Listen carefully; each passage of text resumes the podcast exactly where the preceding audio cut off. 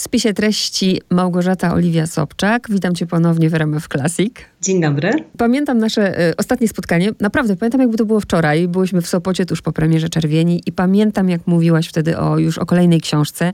No minęło, nawet nie minął rok i oto jest druga część y, serii Kolory Zła Czernie. Jak się czujesz po premierze? No, czuję się bardzo podekscytowana. Mm, pierwsze recenzje związane z Czernią są bardzo ekscytujące, są bardzo dobre. Szereg recenzentów chwali. E, dużo osób pisze, że Czerni jeszcze lepsza niż Czerwień, więc e, no, duży uśmiech, który nie schodzi z mojej twarzy. Powrócił prokurator Leopold Bilski, powróciła Anna Górska już jako asesor prokuratorski, ale zmieniłaś miejsce, no i zdegradowałaś tego prokuratora. Na początku właśnie tak sobie pomyślałam, dlaczego ty go zdegradowałaś? W ogóle nie pamiętałam. Potrzebna ci była ta zmiana miejsca? Ta zmiana miejsca, fabuły w sumie warunkowana była tak samoistnie przez zmiany, które y, dokonały się w moim życiu. Dwa lata temu przyprowadziłam się z Sopotu na Kaszubską Wieś. Odnalazłam tutaj mój wymarzony dom. I urodziłam córeczkę. I właśnie kiedy chodziłam z moją córeczką na codzienne długie spacery, konfrontowałam się z tym krajobrazem kaszubskim. Tutaj mamy pełno wzgórz, dolin, przepięknych, mrocznych lasów, są jeziora. I te wszystkie elementy przyrody opowiadały mi historię. E, te historie mnożyły się w mojej głowie, były mniej lub bardziej spójne. I tak naprawdę fabuła zawiązała się już tak finalnie, kiedy poszłam do pralni. Do pralni y, oddać ciuchy. Tutaj ta pralnia to jest taka lokalna pralnia, która mieści się niedaleko mojego domu. Jest to zwykły, szary, klockowaty budynek. Weszłam do pralni i okazało się, że na ścianach tego punktu usługowego wiszą religijne obrazy. Y, Maryja, Matka Boska, Jezus i inni święci, y, co było dosyć takie surrealistyczne. Jakby tego było mało, pan obsługujący przywitał mnie słowami wesołych świąt Okazało się, że e, kolejnego dnia wypadało Boże Ciało, które, jak Pan mnie poinformował, jest dla niego bardzo ważnym świętem, od razu e, tak samo ważnym jak Wielkanoc i Boże Narodzenie. No, pożegnaliśmy się również słowami wesołych świąt i kiedy wyszłam z tej pralni, od razu ta fabuła zawiązała się. Od razu wiedziałam, że miejscem, że przestrzenią mojej nowej książki będzie małe, senne, z pozoru niewinne miasteczko, które będzie zamieszkiwane przez dziwnych mieszkańców. E, I oczywiście w tym małym miasteczku dojdzie do, do, czegoś strasznego. Te kartuzy, ja powiem szczerze, ja tam nigdy nie byłam, to mnie coraz bardziej fascynuje. Po ostatniej książce Martyny Bundy, Kot Niebieski, nie wiem czy czytałaś, nabrałam, nie, nie. już mhm. ochoty nabrałam, żeby tam pojechać, a ty używasz jeszcze nawet szczątkowo tego kaszubskiego. Powiedziałaś dwa lata temu tam zamieszkałaś, czyli rozumiem, że jakby musiałaś zdobyć wiedzę, nauczyć się tego, dowiedzieć, nie to, że rodzinny masz tam korzenie. Tak, no mieszkam, nie, niemal całe życie mieszkałam w Trójmieście, więc jest to teren zamieszkiwany e, przez Kaszubów. Z drugiej strony ja nigdy tej kaszubskości nie e, odczuwałam na własnej skórze. Ta tożsamość kaszubska była mi e, dosyć daleka. Zresztą moja mama pochodzi z Żuław, tata jest kujawiakiem, więc to nie jest moja tradycja. I dopiero kiedy przyprowadziłam się na wieś, która w sumie sytuowana jest tylko 15 kilometrów od Trójmiasta, to zaczęłam odczuwać na własnej skórze te elementy kaszubskiej e, tożsamości. I tutaj na pierwszy rzut oka, ja zresztą też jestem kulturoznawczynią, więc też jestem bardzo wyczulona na te elementy takiego krajobrazu kultur kulturowego, więc od razu zaobserwowałam, że bardzo dużo mieszkańców nosi krzyżyki na szyi, że e, bardzo często na lusterkach wstecznych w samochodach wiszą jakieś, jakieś e, elementy religijnej tożsamości. Najczęściej są to takie grube, e, drewniane różańce. Mieszkańcy, moi sąsiedzi uczęszczają e, co tydzień do kościoła, nawet z niemowlakami, takimi kilkudniowymi. Bardzo dużo osób, które tutaj mnie otaczają, mają też dziwne imiona. To też jest taki dosyć chyba ciekawy element tej kultury, więc na przykład w główną, jedną z głównych bohaterek mojej powieści Czerń jest Fabiola Burchardt. Mhm. Tych, tych dziwnych imion e, było troszeczkę więcej na początku w Czerni, e, jednak zdecydowaliśmy z redakcją, że dla osób, które nie do końca odnajdują się w tej, e, w tej kulturze kaszubskiej, może będzie to niezrozumiałe, więc musiałam ograniczyć liczbę dziwnych imion, ale Fabio, Fabiolę Burchardt zostawiłam jak najbardziej. Z drugiej strony oczywiście zrobiłam też research kulturowy, czytałam bardzo dużo książek, zapoznawałam się z tą kulturą tak w, w takim kontekście naukowym.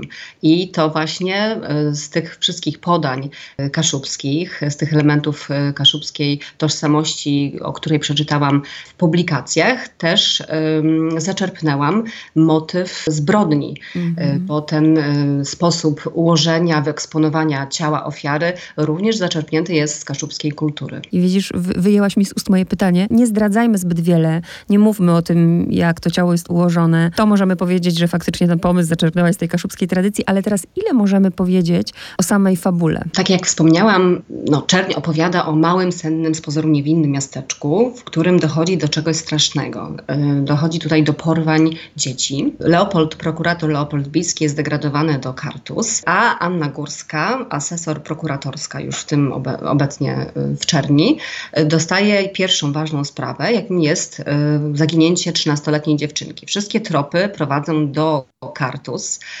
więc prokurator Leopold Bilski wraz z Anną Górską po raz kolejny będą współpracować przy rozwiązaniu zagadki zbrodni. Oczywiście pojawi się też Pająk i Kita, nasi policjanci szczerwieni, których czytelnicy już poznali. Pojawi się plejada nowych bohaterów, bohaterów zarówno właśnie tych bohaterów z płaszczyzny obyczajowej, jak i z płaszczyzny śledczej. Część tych bohaterów, mogę już zdradzić, przeniosę po raz kolejny do Trójmiasta w Bieli, ponieważ e, już tak się do nich przywiązałam, że, że to grono e, tych trwałych bohaterów się trochę rozrosło. No i ten element kaszubskości jest bardzo ważny. Ja tutaj kreując moje małe miasteczko bardzo korzystałam z wielu różnych klisz, e, klisz zapożyczonych z amerykańskich filmów przede wszystkim, z amerykańskich filmów i seriali, które są mi drogie.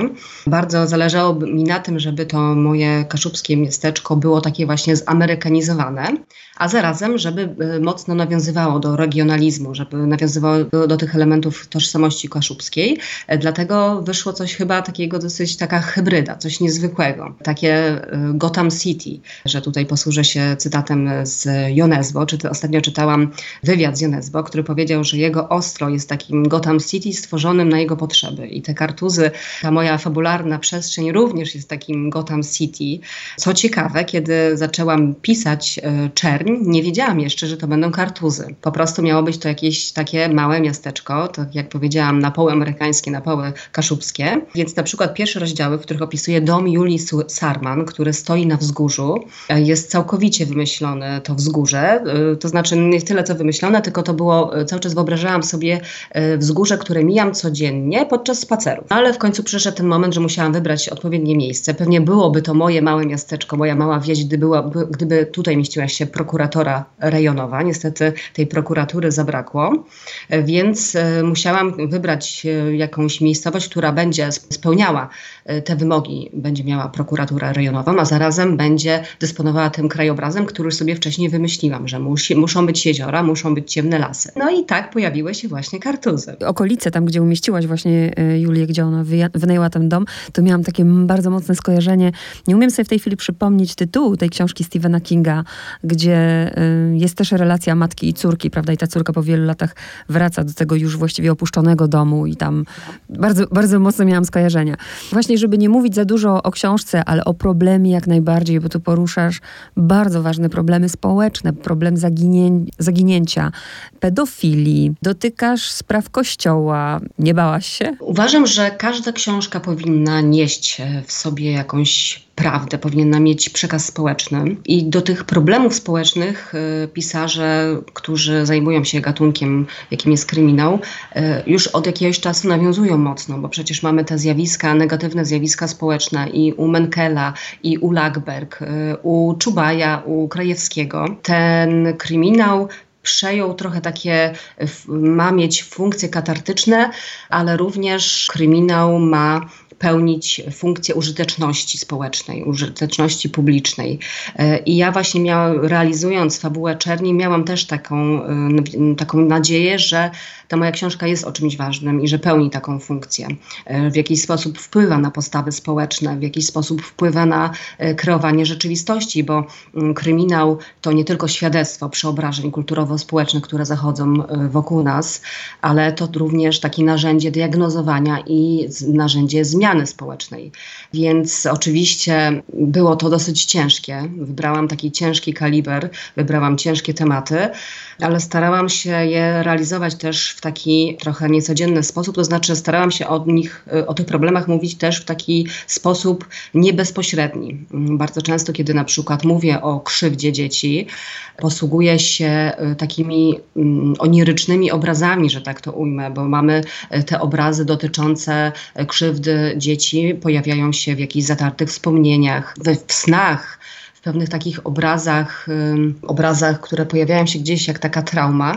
Dlatego to czytelnik musi z tych na poły onirycznych elementów ułożyć całą y, układankę i, i w ten sposób dowie się, co tak naprawdę zaszło w tej małej miejscowości kaszubskiej. I też jak te rzeczy, no bo jak jesteśmy małymi dziećmi, nie jesteśmy w stanie wszystkiego tak dokładnie pamiętać, też nie wiemy właśnie, gdzie jest ta granica, jak to wpływa na nasze dorosłe życie, ale też pomyślałam, że dla ciebie to musiało być podwójnie ciężki temat, bo przecież masz córeczkę, książkę. Ile ona w tej chwili ma? Rok i 8 miesięcy. No rok i 8 miesięcy i pisanie o... Pisałaś tę książkę już jakiś czas chyba minął od tego, ale dotykasz tematu, który tak naprawdę staje ci się niesamowicie bliski w tym momencie, kiedy stajesz się mamą. Tak, dokładnie. Ja zaczęłam pisać e, czerń, e, kiedy moja córeczka miała 3 miesiące. Więc myślę, że w jakiś sposób wybór e, tej problematyki również stanowi odbicie moich lęków, które wówczas się pojawiły, bo macierzyństwo to jest takie niesamowite doświadczenie, które wiąże się z ogromną dozą miłości, radości i dumy, a zarazem z nowo nabytymi lękami. I w jakiś taki sposób chyba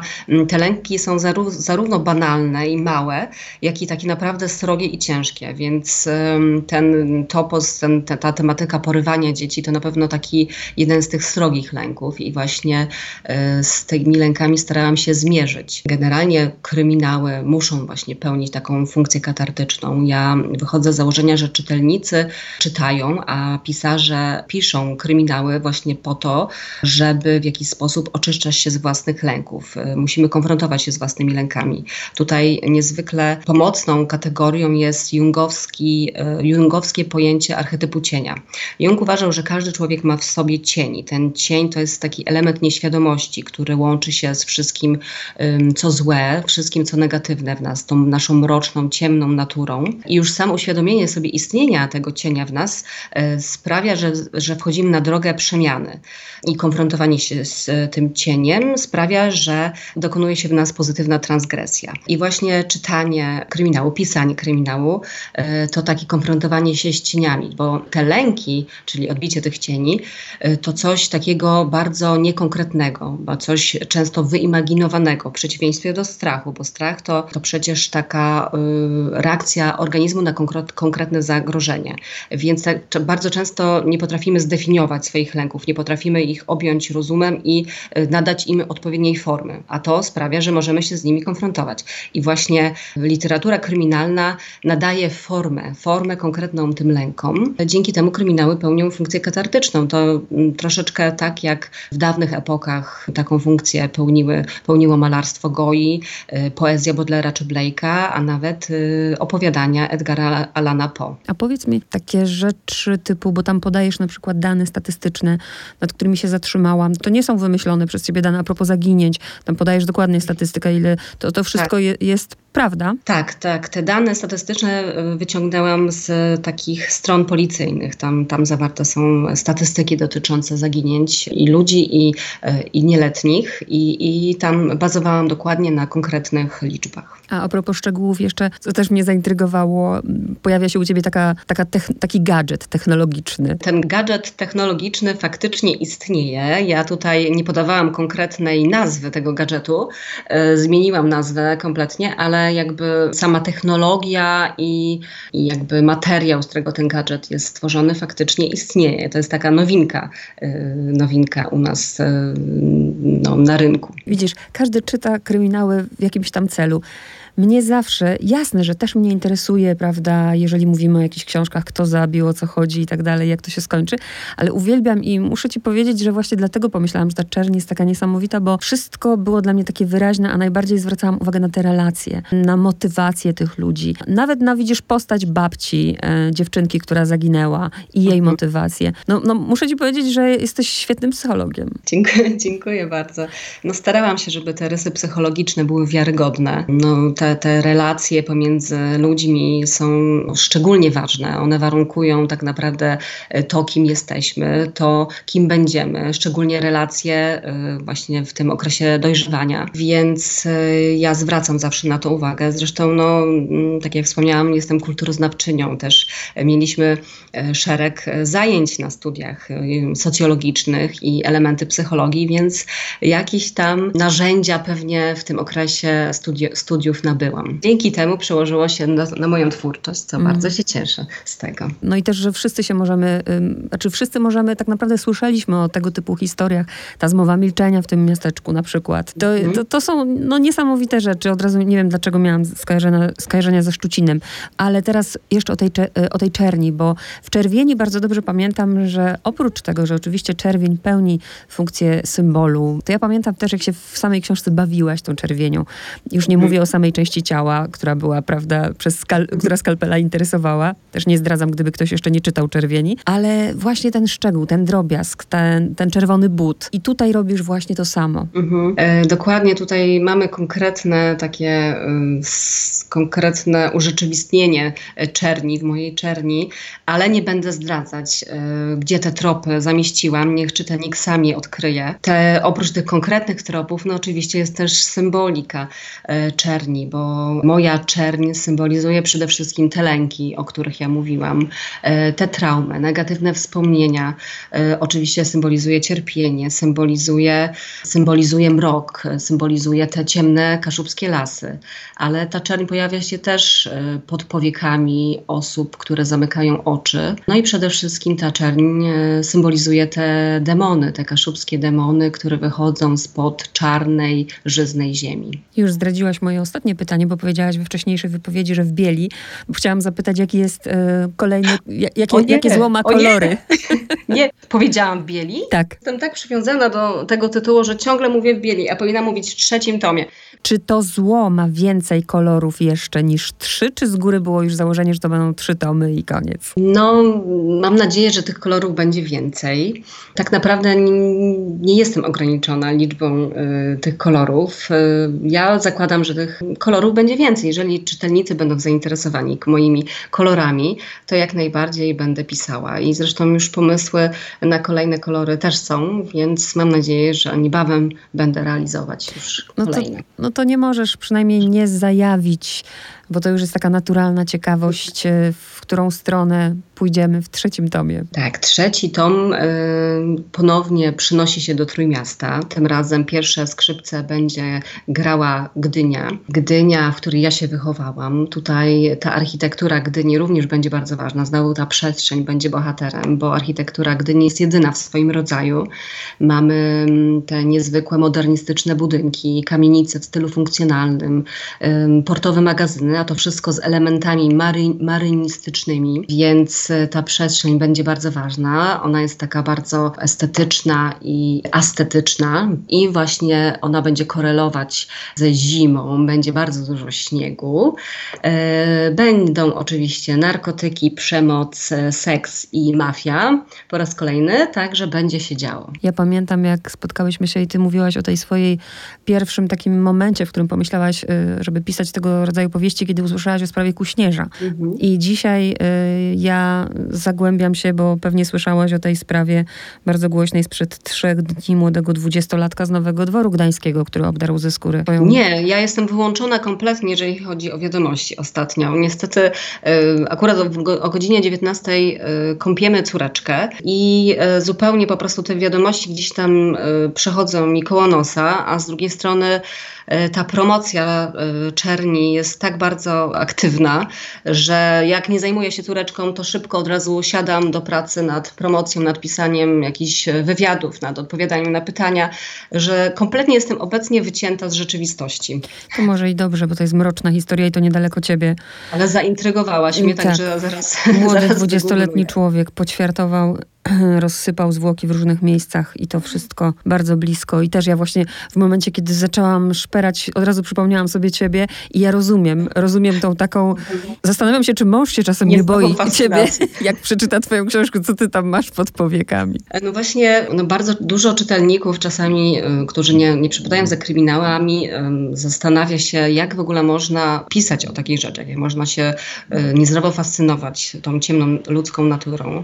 E, ja zawsze mówię, że kryminały to przecież takie biblijne przypowieści, bo te wszystkie makabryczne, okrutne historie, które e, autorzy kryminałów e, inkorporują do swoich książek, to takie biblijne opowieści o tej ciemnej ludzkiej naturze, która przez wieki niewiele się zmieniła, bo człowiek ma w sobie ciemność i ma w sobie jasność, ma w sobie mrok i światło i mm, tak naprawdę człowiek jest zdolny do miłości, do tworzenia piękna, a zarazem człowiek jest zdolny do y, największego okrucieństwa. Bardzo bym chciała, żeby Leopold Bilski i Anna Górska byli razem, to wiesz. to już tak żartobliwie na koniec mm. Małgorzata Oliwia. Ta, ta, relacja pomiędzy Anną i, i Lepo, Leopoldem um, cały czas gdzieś tam się pojawia. Ona w trzecim e, tomie będzie się rozwijała oczywiście. Um, trochę um, z tą z ich relacją jest jak, jak w serii Millennium, że tak naprawdę ta relacja buduje fabułę, a z drugiej strony tak naprawdę jej nie ma, nie urzeczywistnia się, ale nie będę zdradzać. A właśnie, a to jeszcze, jeszcze, mi, jeszcze mi przyszło pytanie a propos, bo używasz cały czas w, w w książce prawda, imienia Julia. Julia tak naprawdę wiemy, że jest Julitą. To jest celowy zabieg, żeby się oddzielić od przeszłości? Tak, dokładnie, mhm. dokładnie. To jest takie Julita i, y, i Julia, to trochę takie alterego, ale takie odbicie lustrzane, bo Julita dojrzewając um, doświadcza czegoś traumatycznego i to warunkuje to, że w, w okresie dorastania jest y, taką buntowniczką. Um, ta, to, to imię Julita jest też bardzo związane z tą jej tożsamością, z, z jej rodziną, z, tą, z tymi kartuzami, w, którym, w których się wychowała. A kiedy Julia zostaje pisarką, kiedy um, emigruje do Stanów, przeprowadza się do Nowego Jorku, staje się zupełnie kimś innym. E, dużo osób mnie pyta, czemu ona wróciła do tych kartuz. Ona to wyjaśnia zresztą w książce. Tak, bo właśnie chodzi o tę konfrontację z tym cieniem, o którym mówiłam, mm. o te lęki. Tak e, zawsze wszystkim odpowiadam, że y, kiedy y, człowiek ucieka przed tymi cieniami, to te cienie cały czas gdzieś go gonią, cały czas są z tyłu głowy.